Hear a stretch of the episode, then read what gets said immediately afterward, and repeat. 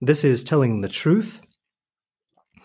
My guest today is my very dear friend, William Wright. And I've known him since we were both about 18 years old, which means we've known each other for more than two decades. And I'm delighted to be discussing a topic of mutual interest to us today and a person with whom both of us have had considerable and important, I would say, experience. Will, thanks for joining me. Hi. Hi. Um, it's very, I'm uh, very glad to be here. How's it going in in your world today? How's it look? Um, it's uh, it's a nice place. Um, it's a little it's a little rainy. A little. It's a nice day to sort of be inside and have a conversation. Oh, perfect.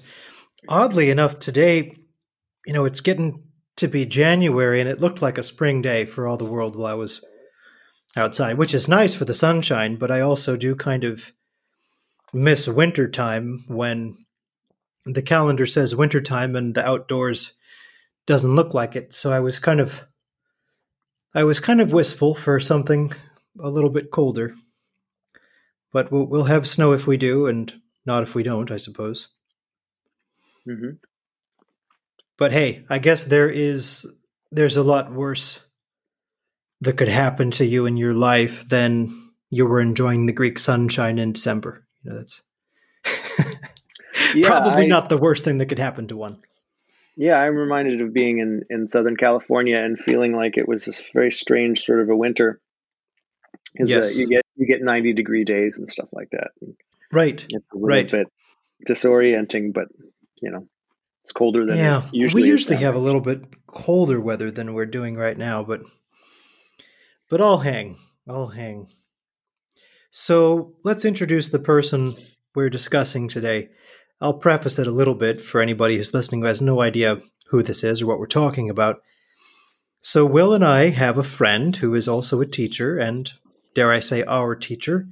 His name is Jerry Stocking, J E R R Y S T O C K I N G, Jerry Stocking.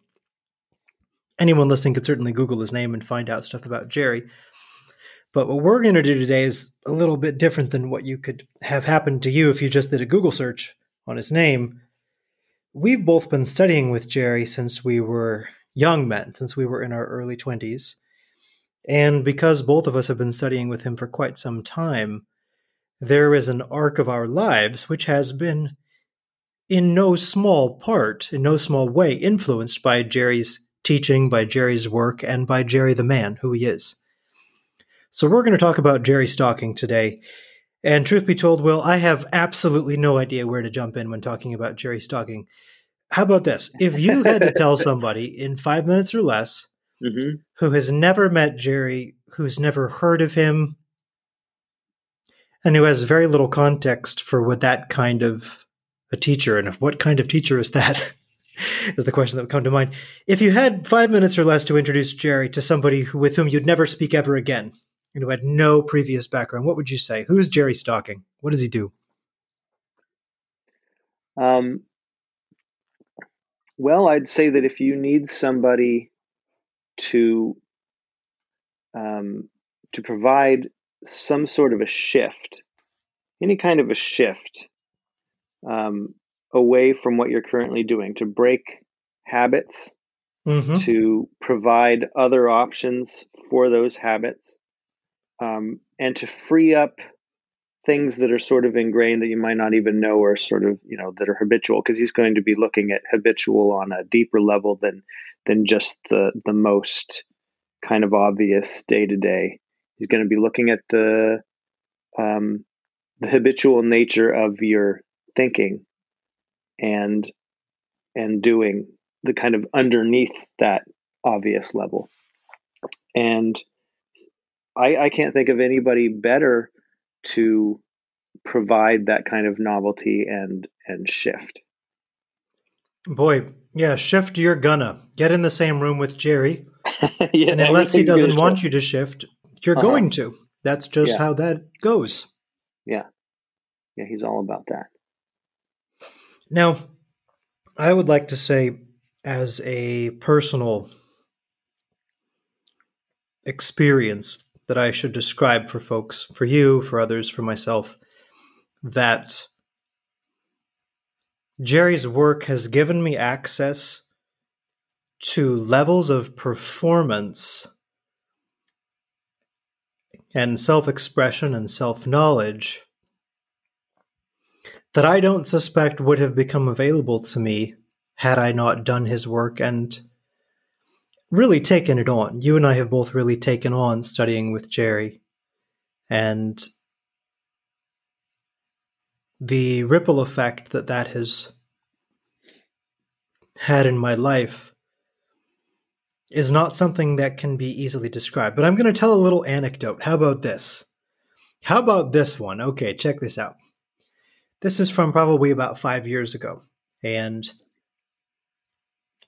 I was in someone's home in San Jose, California. I'm now snacking on a little cheddar cheese while I'm drinking sparkling mineral water. And at this time, I was doing neither of those things. I was in a man's home, and I think it was San Jose. Was definitely California. And this man is, I forget his name actually, but he's a, maybe it was Jose. He's a very powerful, very, very gifted hands on energy healer. I've had a number of such people work on me in this life, and I've I've been doing hands on energy healing myself since I was a teenager. I will. I've never forgotten this one session with this one man. His work is that significant. If you have one session with him, it's so good and so remarkable. Even even one session, you'll you're probably not ever going to forget it. He was a very very sweet person. There was nothing said in the session. It was probably about an hour, maybe an hour and a half. It's profoundly beneficial for my health and well being on many many many many many levels. And I was in a deep silence after the treatment because there was the feeling of having been under his hands for an hour, hour and a half was so blissful. The bliss was so profound. I couldn't speak for probably about 10 minutes, even after I'd gotten the table put off the table, put my shoes back on and all that. But when let's call him Jose, I think it was, I think that was his name, Jose. When he saw that I could speak again had my shoes on and was ready to have an interaction, he said, the first thing he said, he said, Who's Jerry? Hmm. And I said, Jerry is a teacher that I've been studying with for many years. And Jose said, Jerry is very close to you energetically, and he's he's working with you continuously, and he's supporting you. So who's Jerry? Well, Jerry is somebody whose presence is powerful enough that a sensitive hands-on energy healer who has no idea who Jerry is knew who Jerry was by name and asked me about him first thing right out of the session. And even if that story hadn't happened to me, I still would have known, but when that happened, I knew perhaps in maybe even a richer sense that not only did it benefit me to study with Jerry, but what Jerry said one time in one course, one of the first courses I took with him, he said, it would benefit you to have your attention on me anytime for the rest of your life. And I've studied with Jerry many times, been in many in person trainings, and listened to lots of audio recordings of his work also. And I am conscious of there's like a continual stream of benefit that Jerry can provide and is providing in some way that I don't really understand. I don't know the mechanism of that. It's a mysterious thing, but it's quite real and it can be tangibly felt. So that's a little attempt on my part to sort of introduce who in the world is Jerry Stocking. Yeah, that gets to um, that gets to some of the sort of magic of the interaction and the, the experience of being around Jerry or working with Yes.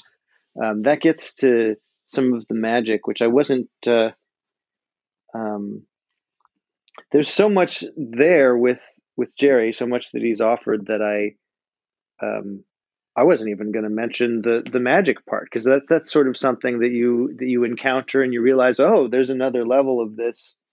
Um, Many levels. and- and for me, um, it was easy to be intoxicated by that aspect of things and overlook some of the more mundane details of what's what's happening what am i learning uh, how am i applying this to myself how um, you know it that for me muddied my perspective of everything that was going on because there was such uh, a tremendous energy to being with Jerry or to engaging with his work in any fashion. Uh, it's uh, can be a little bit intoxicating, and um, and it's great, uh, and and certainly worthy, um, uh, certainly worth mentioning here because that that has always been a part of what he's up to. There's kind of an extra level of something that you feel in being My goodness, engaged with that stuff. Yeah. My goodness, yes. Now, I want to ask you about something specific now. Do you remember your impression or impressions from the very first time that you studied with Jerry in person? The very first in person course that you did? Mm. You went to Hmm. Georgia, it was an IC course, I do believe. Uh, I did go to an IC course. It was actually in Houston, Texas, It was in Houston. Okay. and that was in 2000. So it was it was actually 20 years ago. It was over 20 years ago now because it was in Yeah. summer of 2000.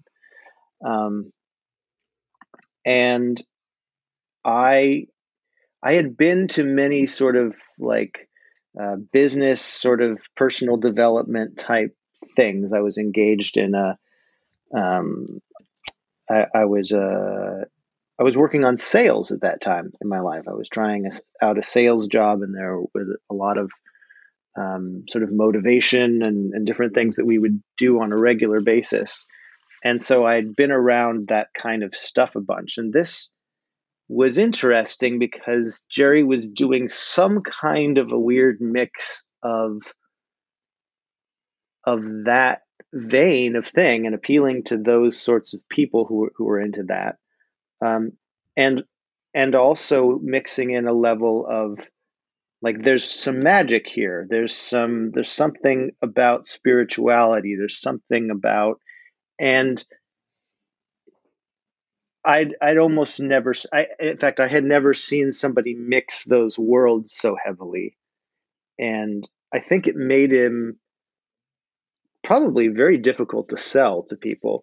Um, he's been uh, from a combination of um, the kind of energy that you feel around him and and the fact that he's engaging people that are outside of the world of sort of people who are looking for that because he's engaging people in kind of professional space as well. Um, I think it's it's easy for him to be called uh, or accused of being a, a guru, and people get weirded out by him and things like that. And he's, I think, throughout his career, he's he's been quick to um, to deny anything anything like that uh, that he's.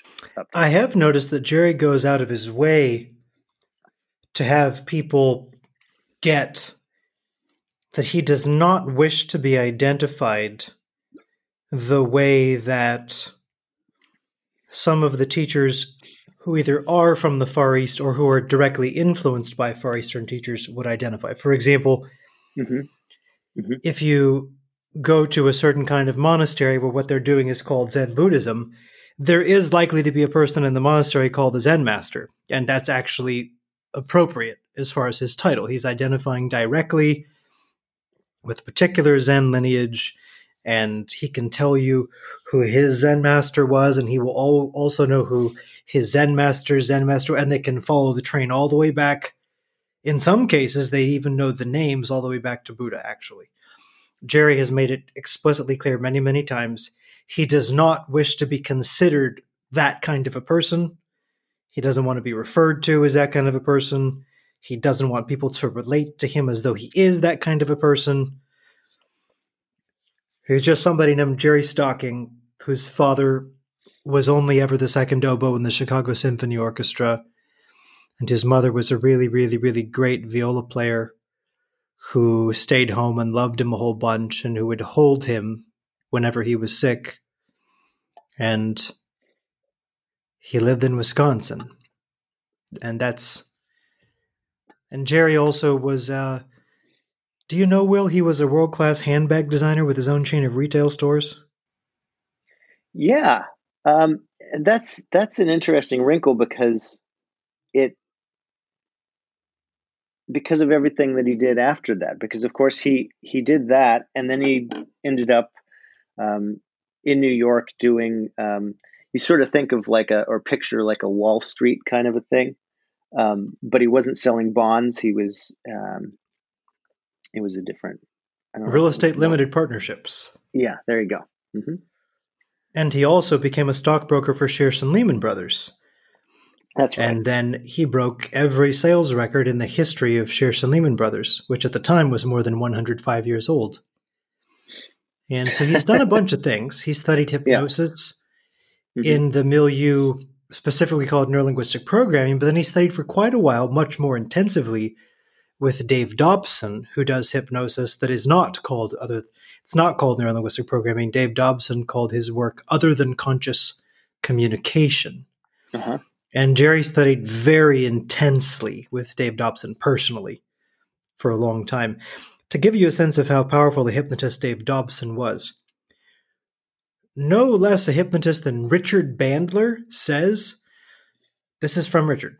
When I want to hypnotize myself, I use Dave Dobson's voice in my head. Hmm.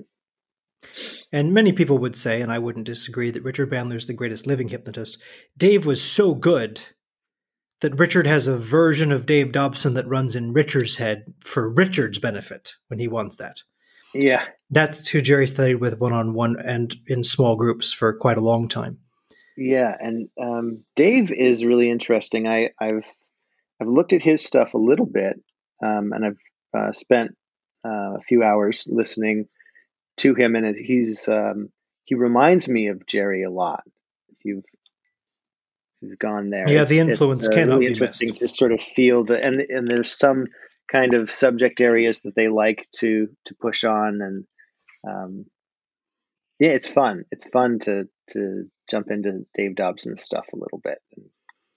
And, and clearly, Jerry's got a huge influence from Dave, and yet the goals of Jerry's work do seem to have something in common with people that we would call spiritual teachers. In other words, exactly the space that he's coming from or inhabiting in his own being there is there's a wakeful quality to his presence which in my experience of Jerry is more valuable than anything that comes out of his mouth.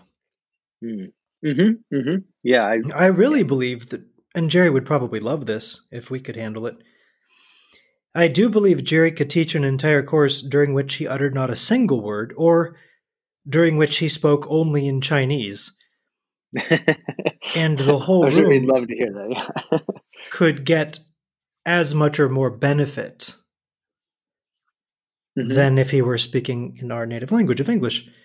And I really think that that's the case. I'm absolutely certain that's really something that would work beautifully because and it was that energy healing session with Jose that and by the way that was like 18 years after the first course I'd taken with Jerry that was not or mm-hmm. maybe 17 16 oh, wow. years later yeah. it was it was not like I had just been with Jerry no it was right it was 15 years plus after I first started studying with Jerry and I hadn't even been to a Jerry Stocking course recently at that point when I got that session it had been a while since I'd been in Jerry's presence, like years at that particular point. So there is some way in which Jerry's presence and whatever it is about his presence that's unique is beneficial. And then there are ways in which he may give an exercise that seems completely nonsensical. One of my favorite ones at an in person course was when I was in Clarkesville, Georgia, which is where he taught for many years. And during lunch, one of the assignments was we had to buy something from a store and then return it and get our money back.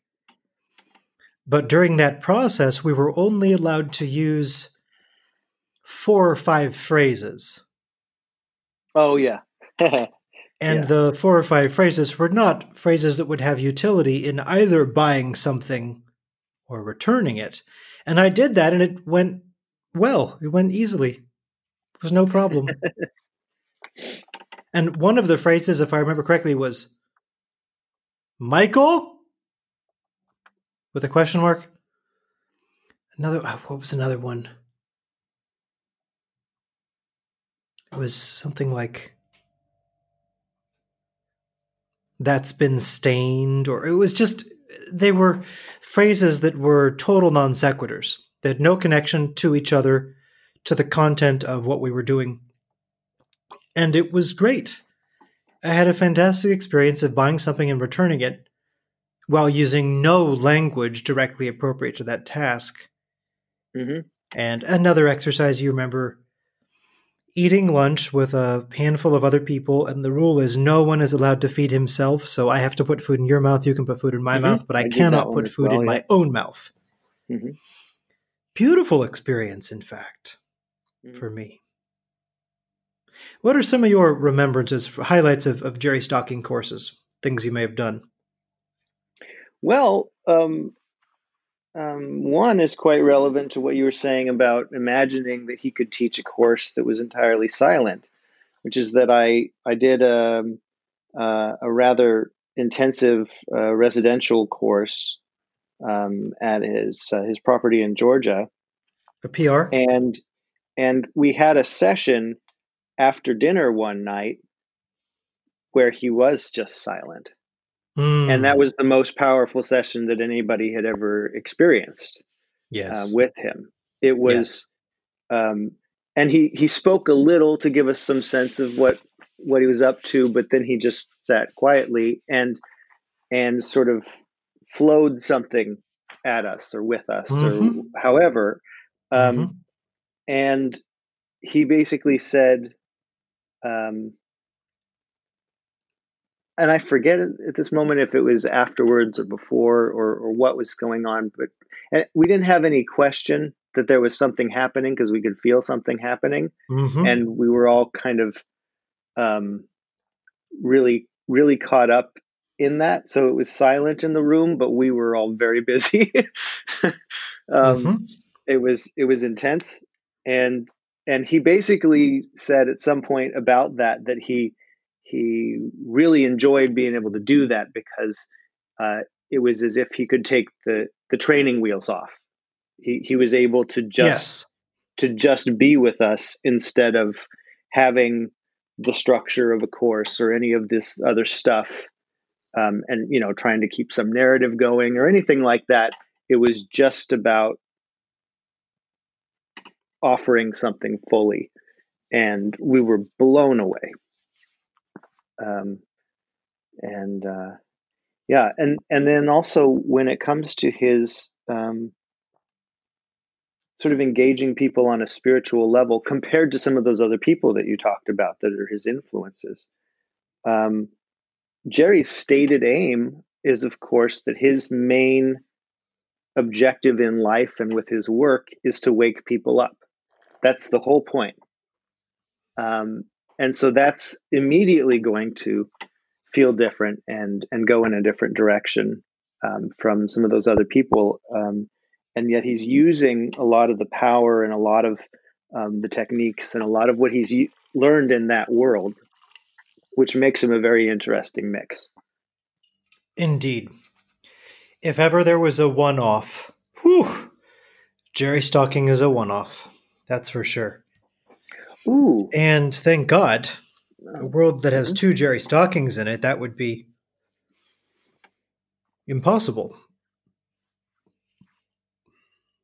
But I, um, I felt that that uniqueness that he's so embraces about himself implicitly calls me to whatever uniqueness is authentically mine.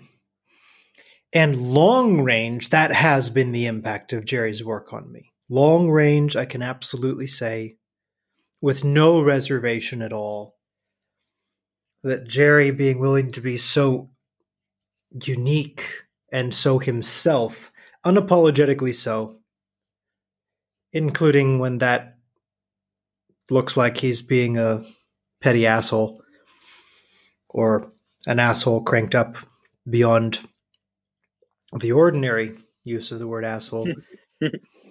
Yeah. The way in which he embraces who he is so directly has, without question, opened that possibility for me and allowed me to live a life that if I told you what I did today, it looks like what is it, what do what do you do exactly? What is so you went to Mhm. a salon and you got a free haircut from the best barber in Greece, and then you got on the internet and you helped a really talented singer in California, and now you're having a conversation about who knows what, about who knows who this person is, somebody else who's in Northern Absolutely. California, Yeah.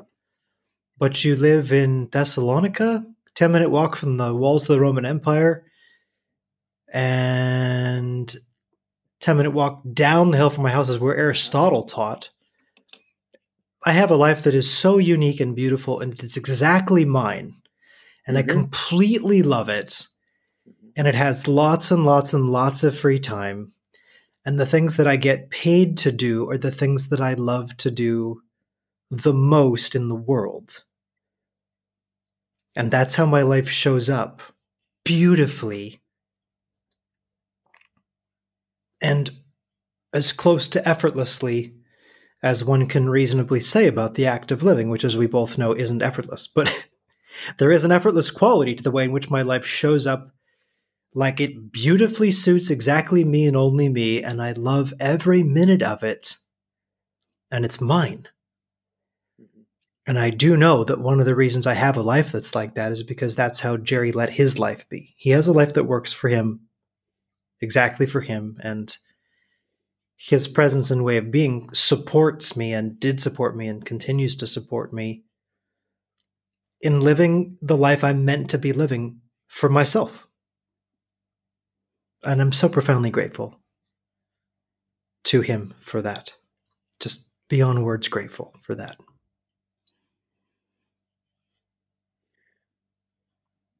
I, th- I think it might be fun for us to talk a little bit about some of the different things, like even the content of some of the different things that he taught us.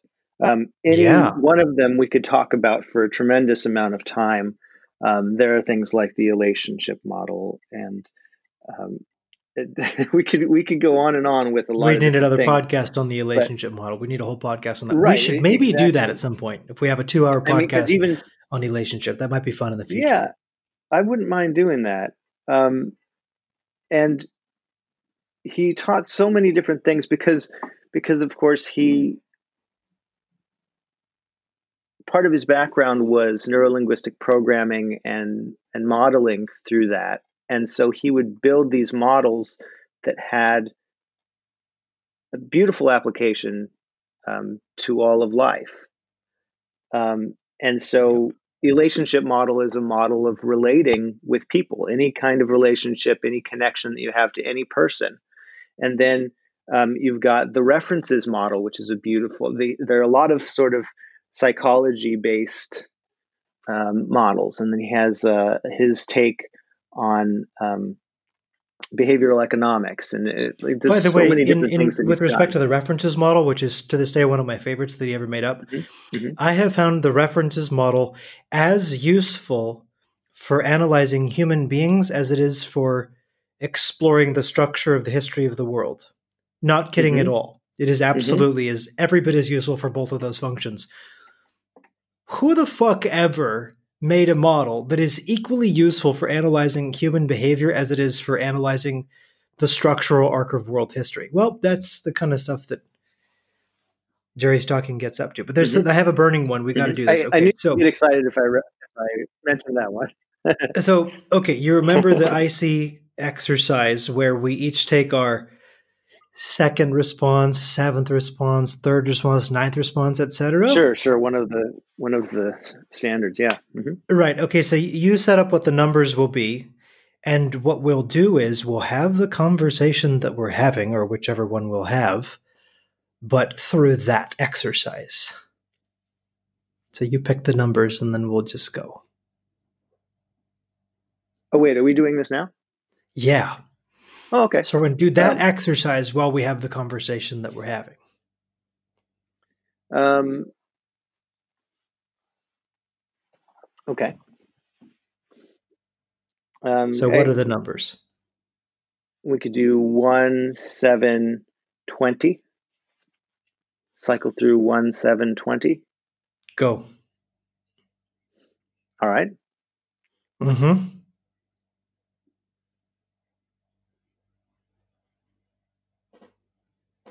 Maybe it would be fun to read a book during the podcast.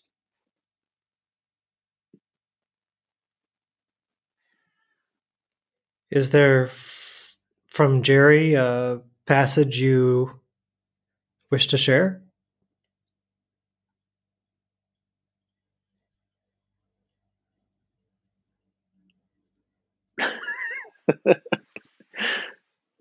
um, this may get uh, disjointed really fast if we do a whole bunch of this.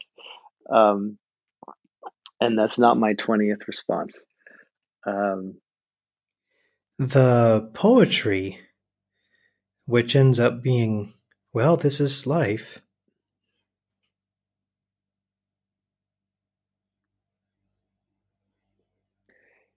Yeah, so so this it gives a very quick experiential um, sense of how um, engaging with Jerry's work uh, invites new and interesting things to show up um, through a simple, kind of mechanical exercise.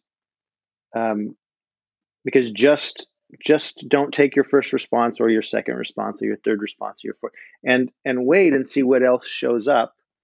And if you do that, for any dur- little duration of time, you're going to see things that you wouldn't have seen or noticed otherwise. Um, and try to do it in a conversation, and and here we here we go. It, it could get weird. Um, you can see me, you can hear, feel me pulling it back, of course, to something other than than doing a twentieth response. Um, but I think that's useful to mention.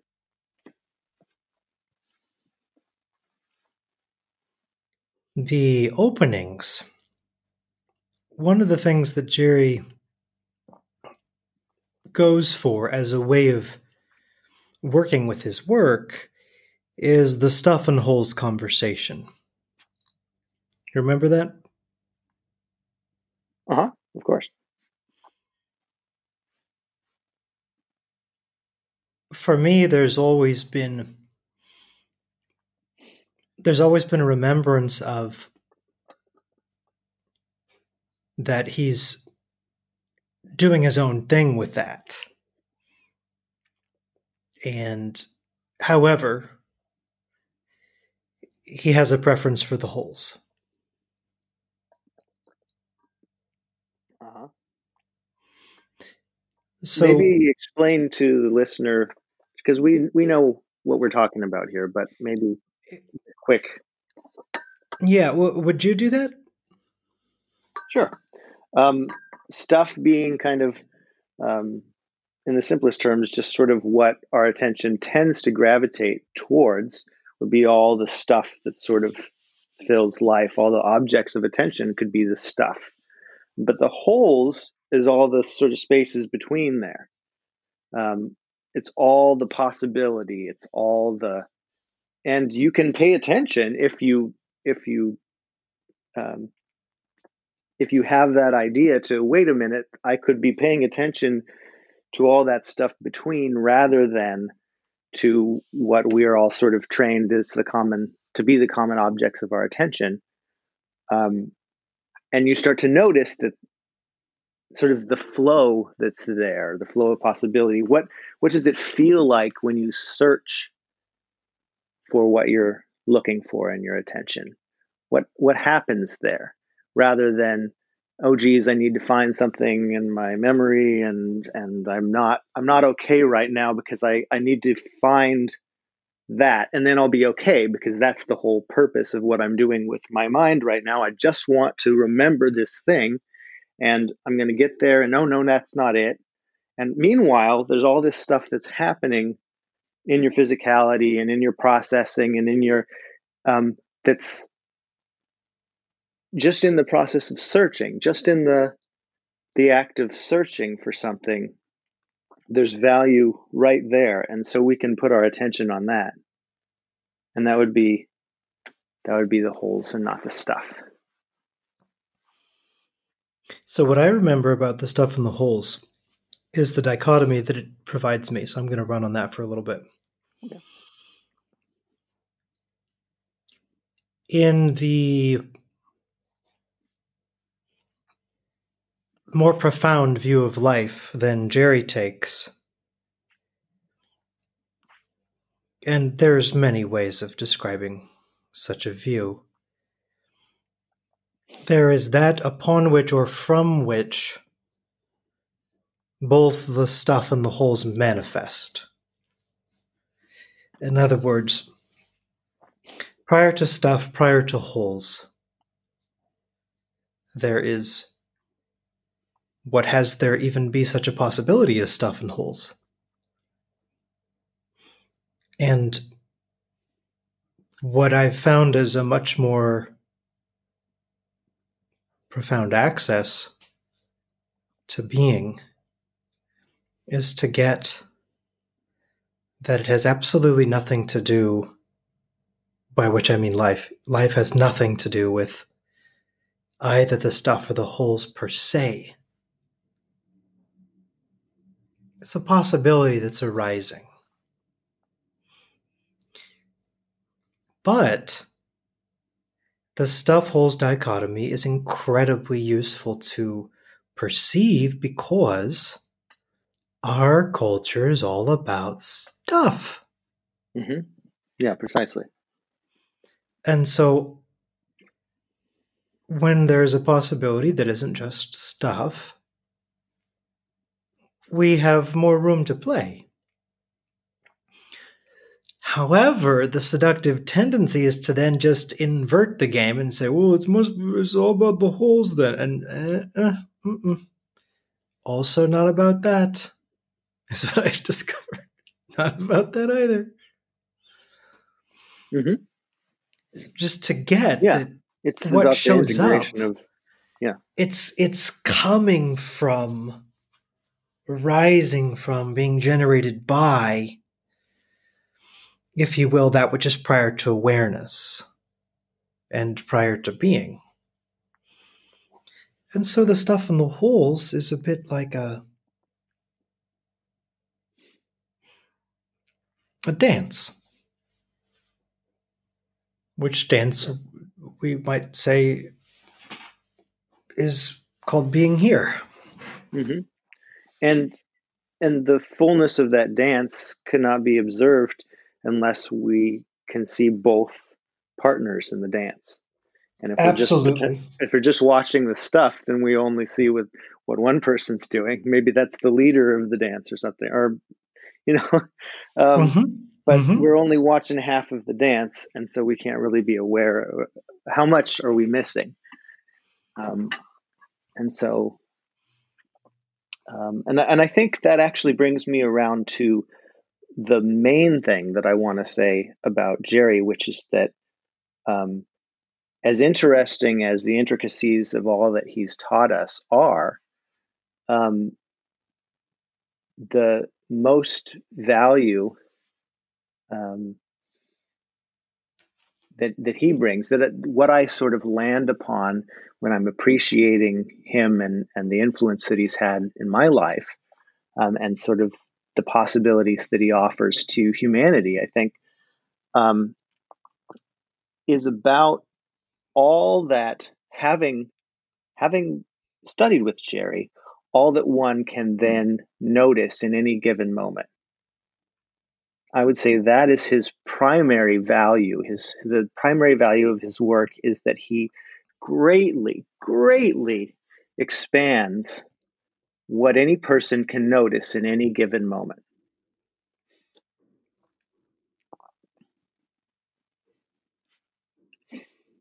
And for me, that requires reverence. Uh, I mean, even acknowledging the possibility of what you just said. That is the the dimension of what he has a way of making available that strikes me as immediately sacred. It just can't be otherwise. It just is sacred. And it isn't even his work at that level that's sacred. It is that there is that which cannot be spoken. It can be spoken of, but which cannot be spoken, which is. And experiential access to that, capital T, for me, has been promoted, facilitated via experiences that Jerry has conducted for us and, and continues to, I assert.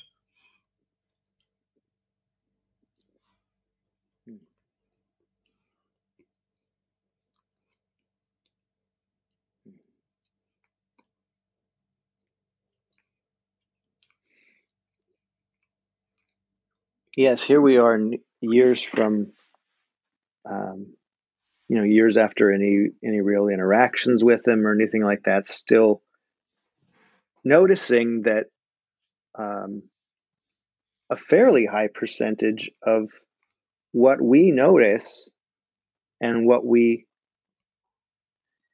even I would say sort of like what we're proud of noticing, uh, observations that we make, uh, things that we would call ours, and what we're building, and what um, so much of that was made possible by Jerry. Because if you can notice any, if you can notice far more and more dimensions of um, your experience, um, I mean that just opens the door to to a whole new life. Okay, turning a corner mm-hmm. with some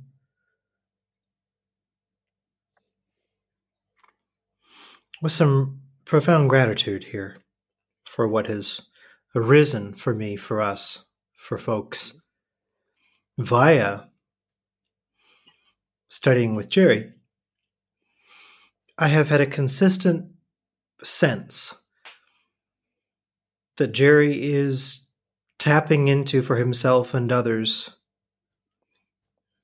that which is above his pay grade and forgive the the terminology. Hmm. And I also believe that that continues to be the case for many people who have seriously studied with Jerry. What I mean by that is they have begun to be open to experiences and a way of experiencing for which they lack appropriate context. Sure. And that context is available. But the way that Jerry holds his work, for some people, has led them to suspect that there might not be anything as such a context. And there is. Yeah, well, he's drawing upon, uh, he's drawing upon. I guess I don't know exactly how to say it. Um, he's drawing tremendous power from some place that um, it, there are resources coming from a place that he then wants to deny exists. Is perfectly that, said. That, perfectly, perfectly said. Because I'm I'm really stabbing. That was the that was the words for it. So That was the communication. Okay. You got it. You got it. And Um, I see this challenge as much in Jerry's life as it is in the lives of Oh, those sure. who have studied with him. And Sure. now, when late in his life, he began to explore psychedelics, which incidentally was the same time I began exploring psychedelics for myself, there becomes what would you say? A a sense of being where there's an intimate connectedness a sweetness a gentleness that becomes a context for learning of this profound kind. And my experience of jerry's sort of later years development is that he's more and more tapped into a sort of a gentle, kind, humble, holy, loving way of being, which becomes probably for him, because of doing quite a bit of psychedelic exploration, a broader context not only for his work but for living. And not to get too pop culture but when the Beatles sang All You Need Is Love, they were onto something. They're very much onto something. And just because it sounds trite in a pop song like that, it doesn't mean it is trite. There's a reality of that, which makes a very good container when it's consciously acknowledged for spiritual growth and for learning and for development and pursuit of goals and radical kinds of exploration and sharing and challenging oneself and one's others one's fellows when that context is present and acknowledged as a reality which is a greater reality than me or any of us but to which we all somehow owe ourselves then we have more room to play because that's the case. and uh, as allergic as Jerry is to the word, I'm going to use it because that's the truth. Oh, that is one of the the words that he's allergic to. It's funny. I've- done some writing. Yes. It's sort of like I, I don't need to send it to him. He doesn't necessarily need to hear it, but for myself and kind of disentangling um, different things in in my heart and mind and everything about his work and his influence upon me. I've done quite a bit of writing, and um, one is a, a conversation with Jerry where I I address uh, truth and I addressed his his um, some of the things that he's kind of allergic to, some of the things that that habitually come up as like um, favorite topics or favorite um, villains or favorite um, you know patterns. And there's a weird irony to that Jerry tends to be anti religious because he does have a religion. What's It's his not- religion? It's not structured the way that religions are structured, it's just structured the way that this one is, and it's nihilism. Mhm. Now, his spin on it tends to be a pleasurable growth slash enjoyment spin of nihilism, but it is nihilism. Mhm. And if you explore that and then really dig into what is that philosophically, that is it. And it is not just occasionally, that's very consistently. Mhm. And I do wonder, I have to say, I do wonder if that's what he operates from on a daily basis. Um, I think that it's a tool that he leans heavily on a kind of nihilistic interpretation of things, a kind of, he leans heavily on it as a tool in courses. Um, because again, he's he's trying to find other ways to navigate familiar territory for people.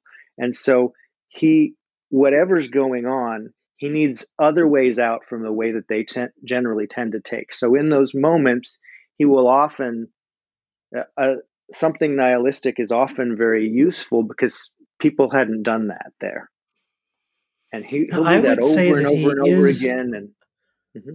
a nihilist and doesn't always behave as one because he's been married and has children and there's a way in which he taps into something that is not nihilistic. This reminds me of one of my favorite Jerry Stocking anecdotes. This was in the very first course that I did when I was 21 years old in Clarkesville, Georgia. And Jerry's kids, Emily and Judson, were very, very young at that point.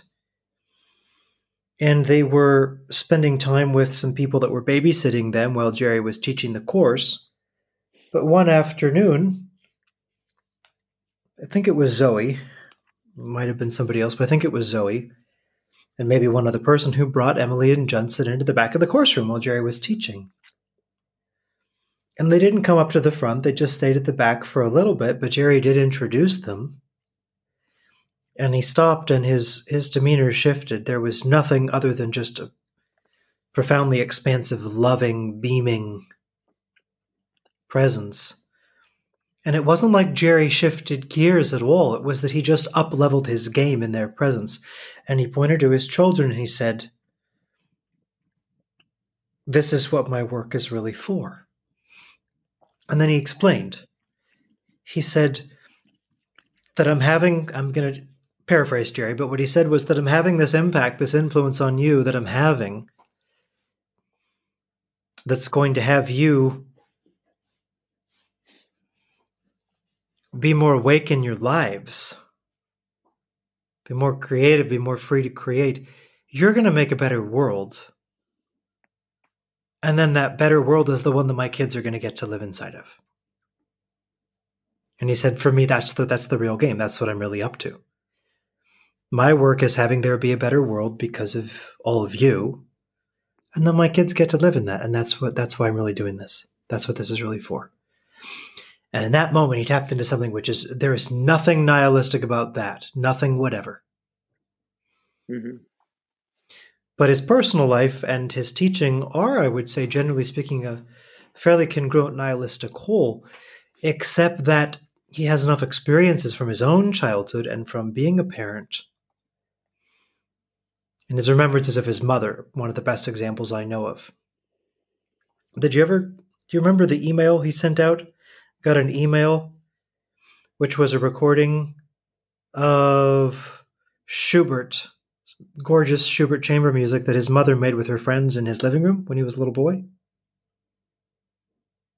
Uh, I I don't. It was fantastic. It could have been Deutsche Grammophon. I mean, it was that good. It was. Hmm. It wasn't that good audio quality compared to Deutsche Grammophon, but the performance was. It was a one classical chamber music. It was from Jerry's living room when his mama and her his, her friends got together and just made a recording of some Schubert. I've heard references to this, but I've never I've never heard the recording. It's magnificent. That's totally magnificent. I probably don't have it anymore. I would send it right over to you, but it's gorgeous, freaking gorgeous. Not only is it classical chamber music played about as well as it can be played. That was his mother and her friends in his living room. That music is also not nihilistic, and that music was running through his body constantly nonstop, created live in person by the best classical musicians on earth from when he was even in his mama's womb.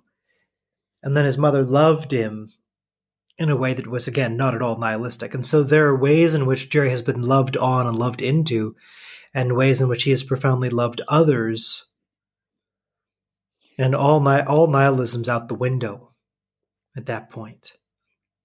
And I feel like the challenges or the downsides of Jerry's behavior are something like the fight between nihilism and authentic love, for want of more effective language. But in other words, I'm saying that Jerry's weak on moral philosophy and the challenges he's run into in his life and which his students have run into in as much as they take his work as a rubric for their lives is a spiritual immaturity that manifests in the moral domain. But it is a spiritual immaturity. And there's a pretense that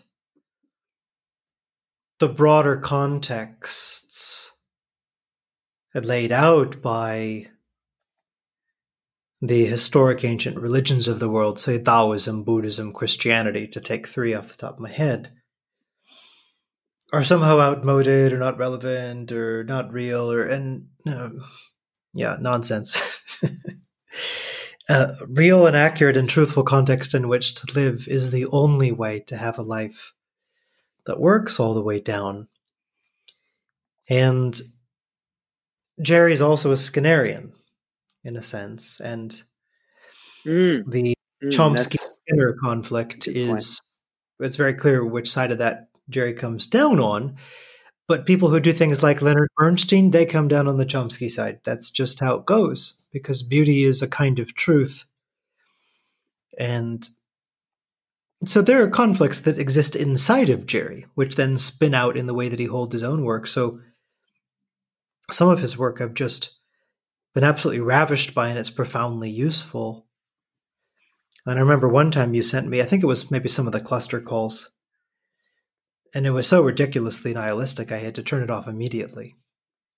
The way of being in which the actual specific exercises, the energetic container for it was so nonsensical as to be insulting to the reality of human being in my experience.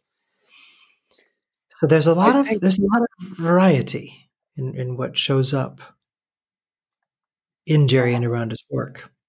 Again, so again, he's he's cultivating flexibility that's his his chief aim, I would say, or his chief technique is to find ways, new ways to wiggle out of familiar things and familiar moments and all that stuff. And mm-hmm. um, and I believe that he, that's something, as you say, that he's he's cultivated in his life as well. Uh, he uh, is an Enneagram one and is going to approach things with he's going to have rules about everything. He's naturally as an anything. Yes, going to have rules about absolutely everything, and so um, his one of his strategies ends up getting in, um, enforced in courses and on students and all these things. But one of his strategies for not being um, so uh, confined by rules is to have rules that undo rules. Yes. And nihilism is is another way to say uh, a lot of those are going to feel very nihilistic. And he does have rules, explicit rules to undo rules. Clearly, clearly. And there is sometimes a ground for a given bit of work which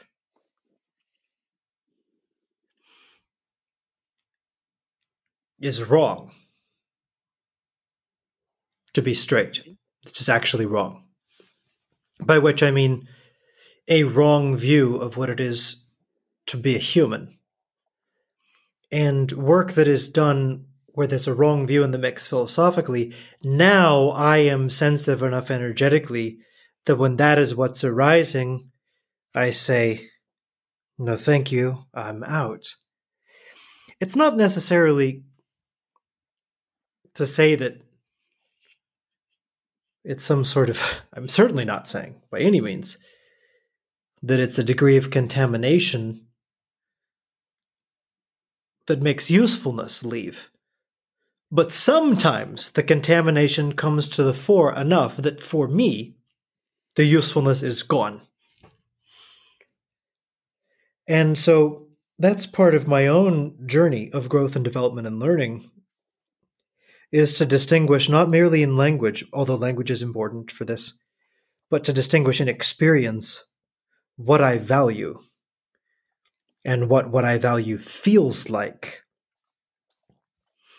And for example, if I like going to restaurants wherein the food is prepared competently such that it tastes good and the ingredients are of high quality, I make no bones about the fact that I would choose that over poor quality food prepared incompetently. And the same thing is true about the domain of philosophy. There is philosophy which is a party to life, which is supporting of life. And there is philosophy that is anti life. And these things create a vibrational field, if you will, or an ambiance, like a, a sensory ambiance.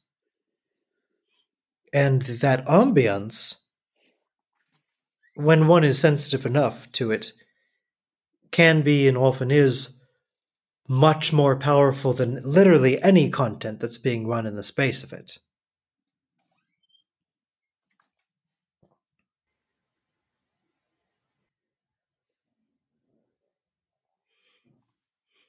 And yet, that doesn't necessarily get in the way because there isn't some sort of a limitation that says, well, because occasionally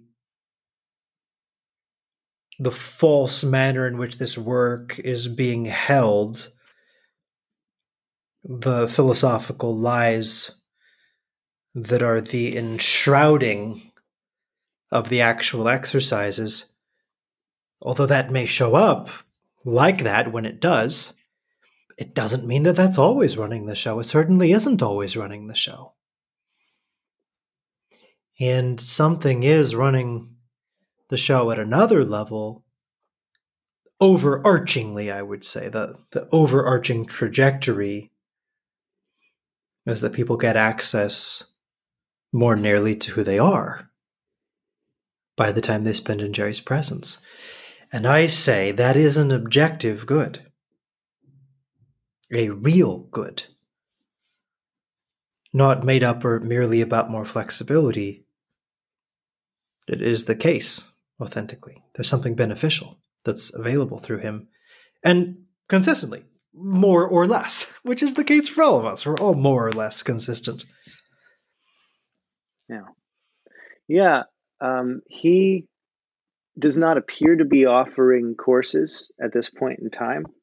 But I can say that if, uh, you know, uh, despite um, complaints that I've had or have, um, I I mean, I would jump at a course if I could if I could take another course. I would like to take one more course, you know.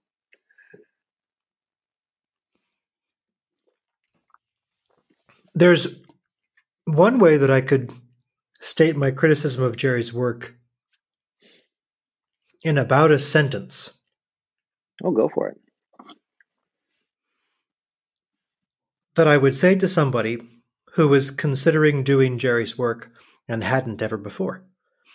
And I would also say this to people that have done Jerry's work for a long time and have gotten a lot of benefit, people like myself. Great. And it's this this man thinks he knows what life's about.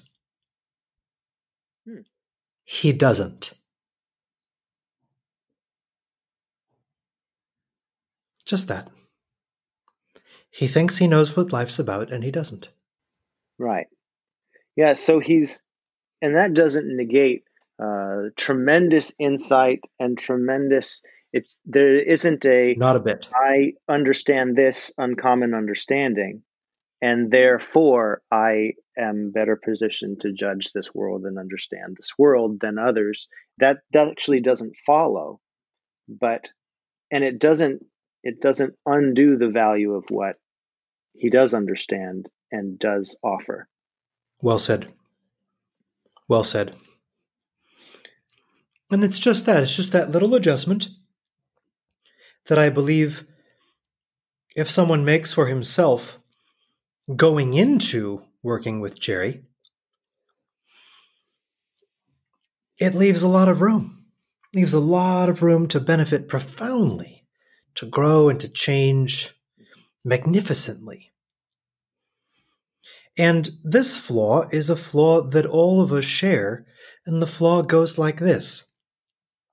Sometimes I make the mistake of believing my own thoughts. That's all. and which of us doesn't make that mistake an awful lot? I think that in Jerry's case, um, one of the main additions to that kind of a dynamic uh, has to do with his fight between kind of Eastern thinking and Western thinking, and and his identifying um, and his success within the Western world, um, in his professional life, and a lot of you know he's he's taking a lot of this stuff to people um, in you know regardless of what walk of life they're in, and, and he's marketing it in the Western world stuff. I'm I shouldn't go too far down that, um, but um,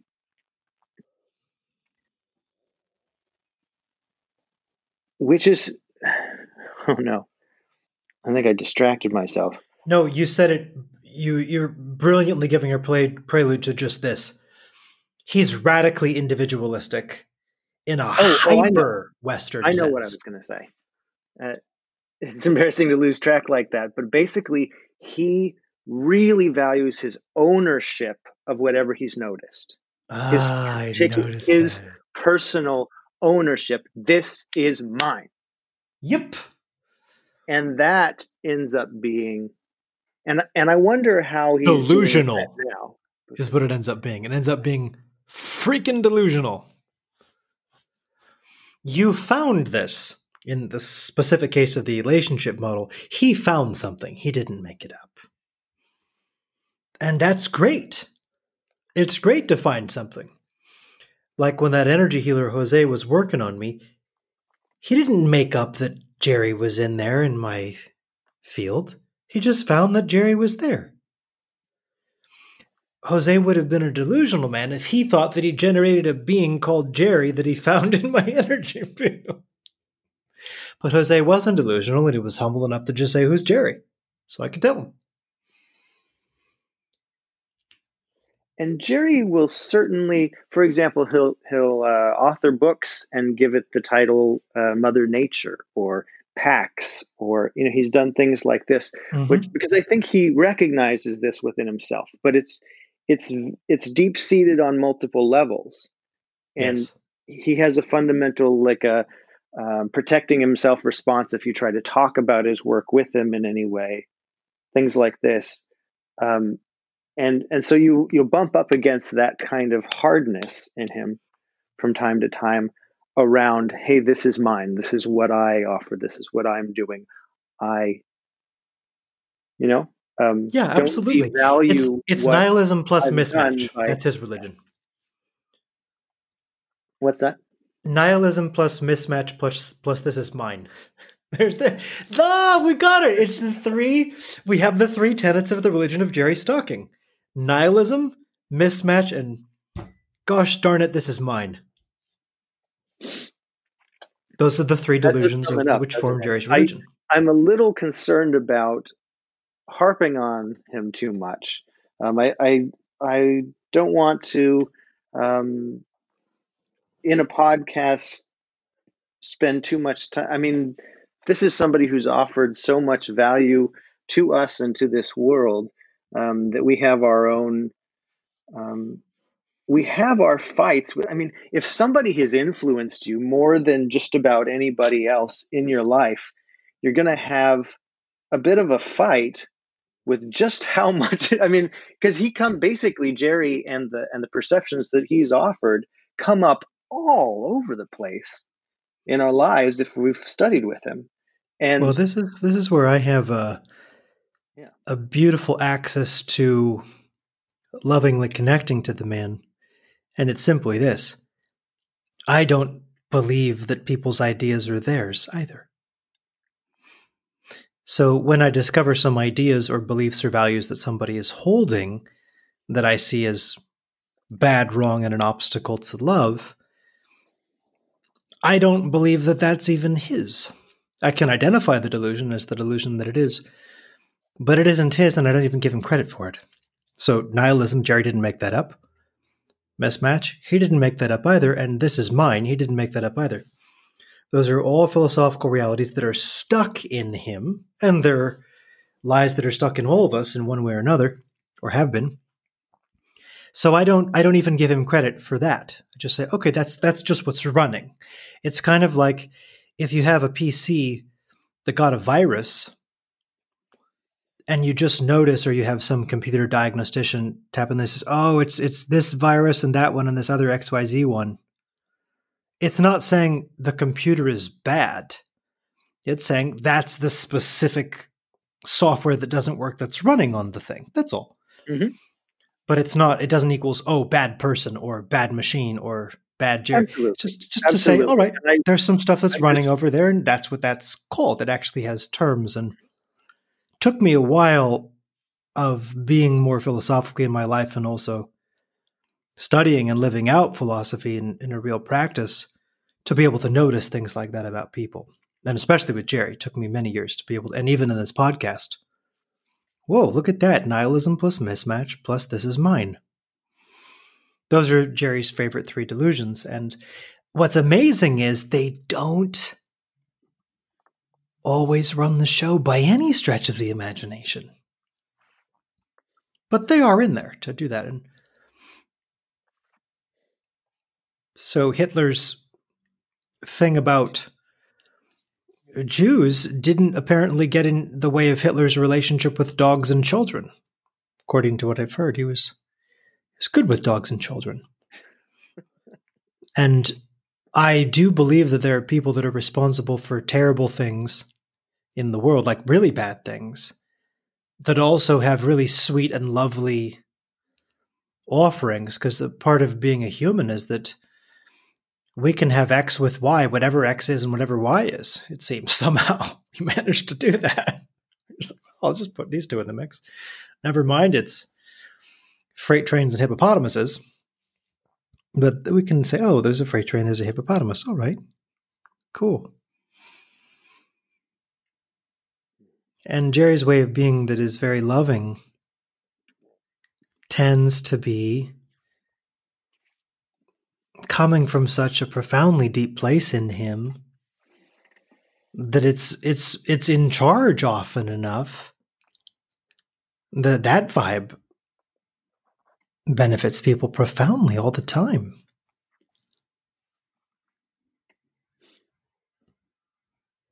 Regardless of, of what may or may not be the case or true or false in his thinking.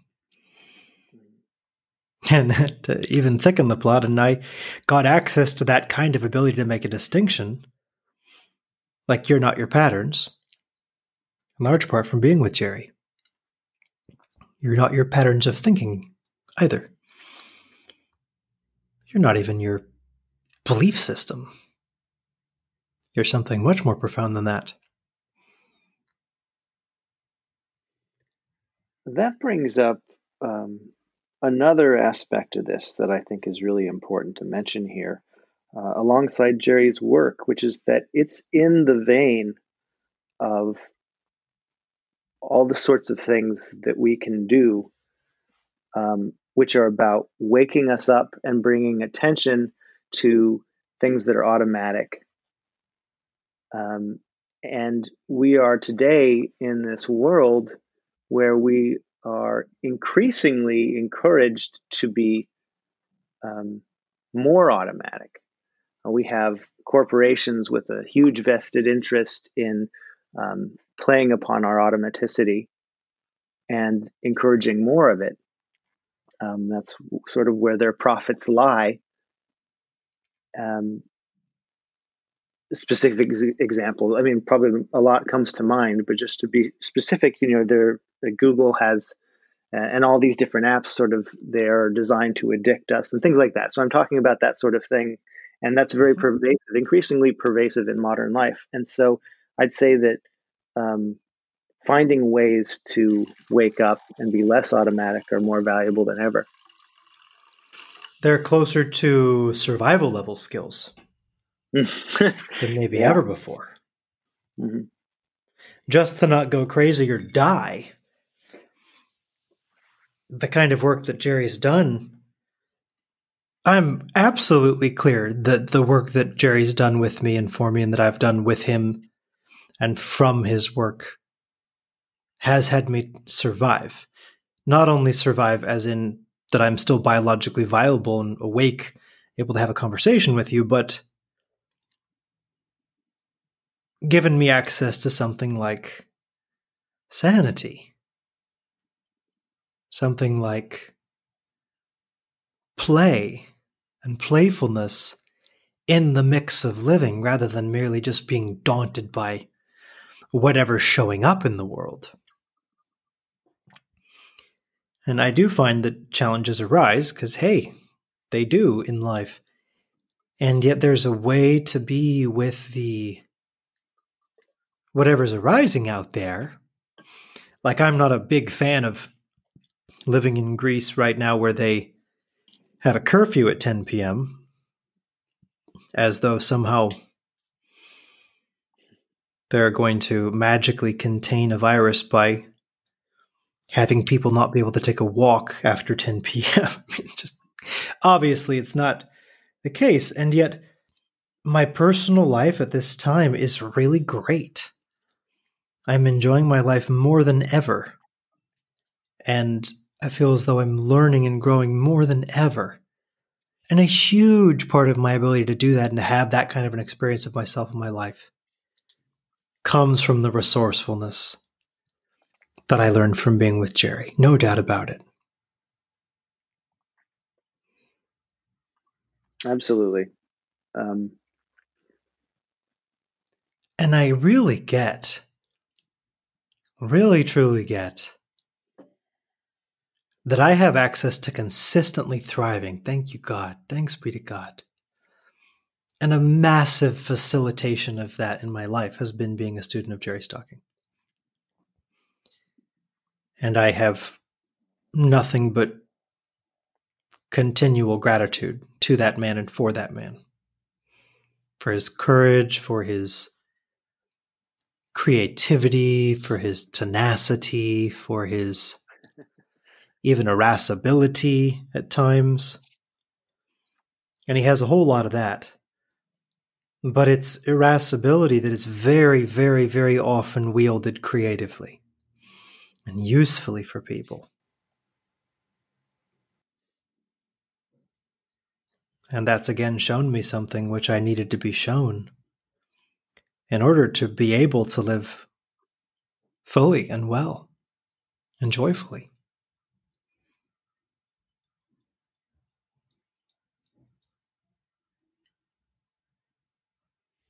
Um, what would you say are some key takeaways from Jerry's work that we haven't mentioned? Ooh. Oh. Riding that question like a wave. That is a good question. Okay. Number one, get to know yourself on the level of the subtle tiny little internal behaviors, which are how you generate you being you. Mm-hmm. Get to know yourself continually on that level. That would be that would be thing one. Okay, what's number two? Uh, are you asking me? Yes. Oh, um, I think that's that's related to one of mine, which is that um, that the things that people generally try to change in their lives are often way too big to work with. Mm-hmm. They're sort of big pieces. They're they're influenced by so much that's smaller and so much that happens earlier in their processing, and so much that may be tied to um, you know all kinds of things that are going on automatically and that are are unobserved. And so Jerry's work will have you bring attention to things that are further upstream and and smaller pieces. And these pieces also are generally not guarded. We are we're guarding all the kind of big aspects of our personality and this is how I operate and this is I but maybe, you know, when we when we run a particular behavior, um, that's influenced by um, the tone of voice of something that we're hearing in our head or something like that but we're not guarding that tone of voice. We're not even noticing that tone of voice. We're not even and so can we change the color of that? Can it be a different person? Can it be mickey mouse? Can it you know? Um, and there are all kinds of little nuances there that can be shifted that have an influence. Um, I love that. So number two is huge. I'm going to give an illustration of number two. A while back, I saw a YouTube video, and you'll appreciate this as well. And the YouTube video was of a master class being taught by Pavel Tsatsouline, who is one of the best known, if not, no, he's definitely the best known kettlebell trainer on the earth at this point.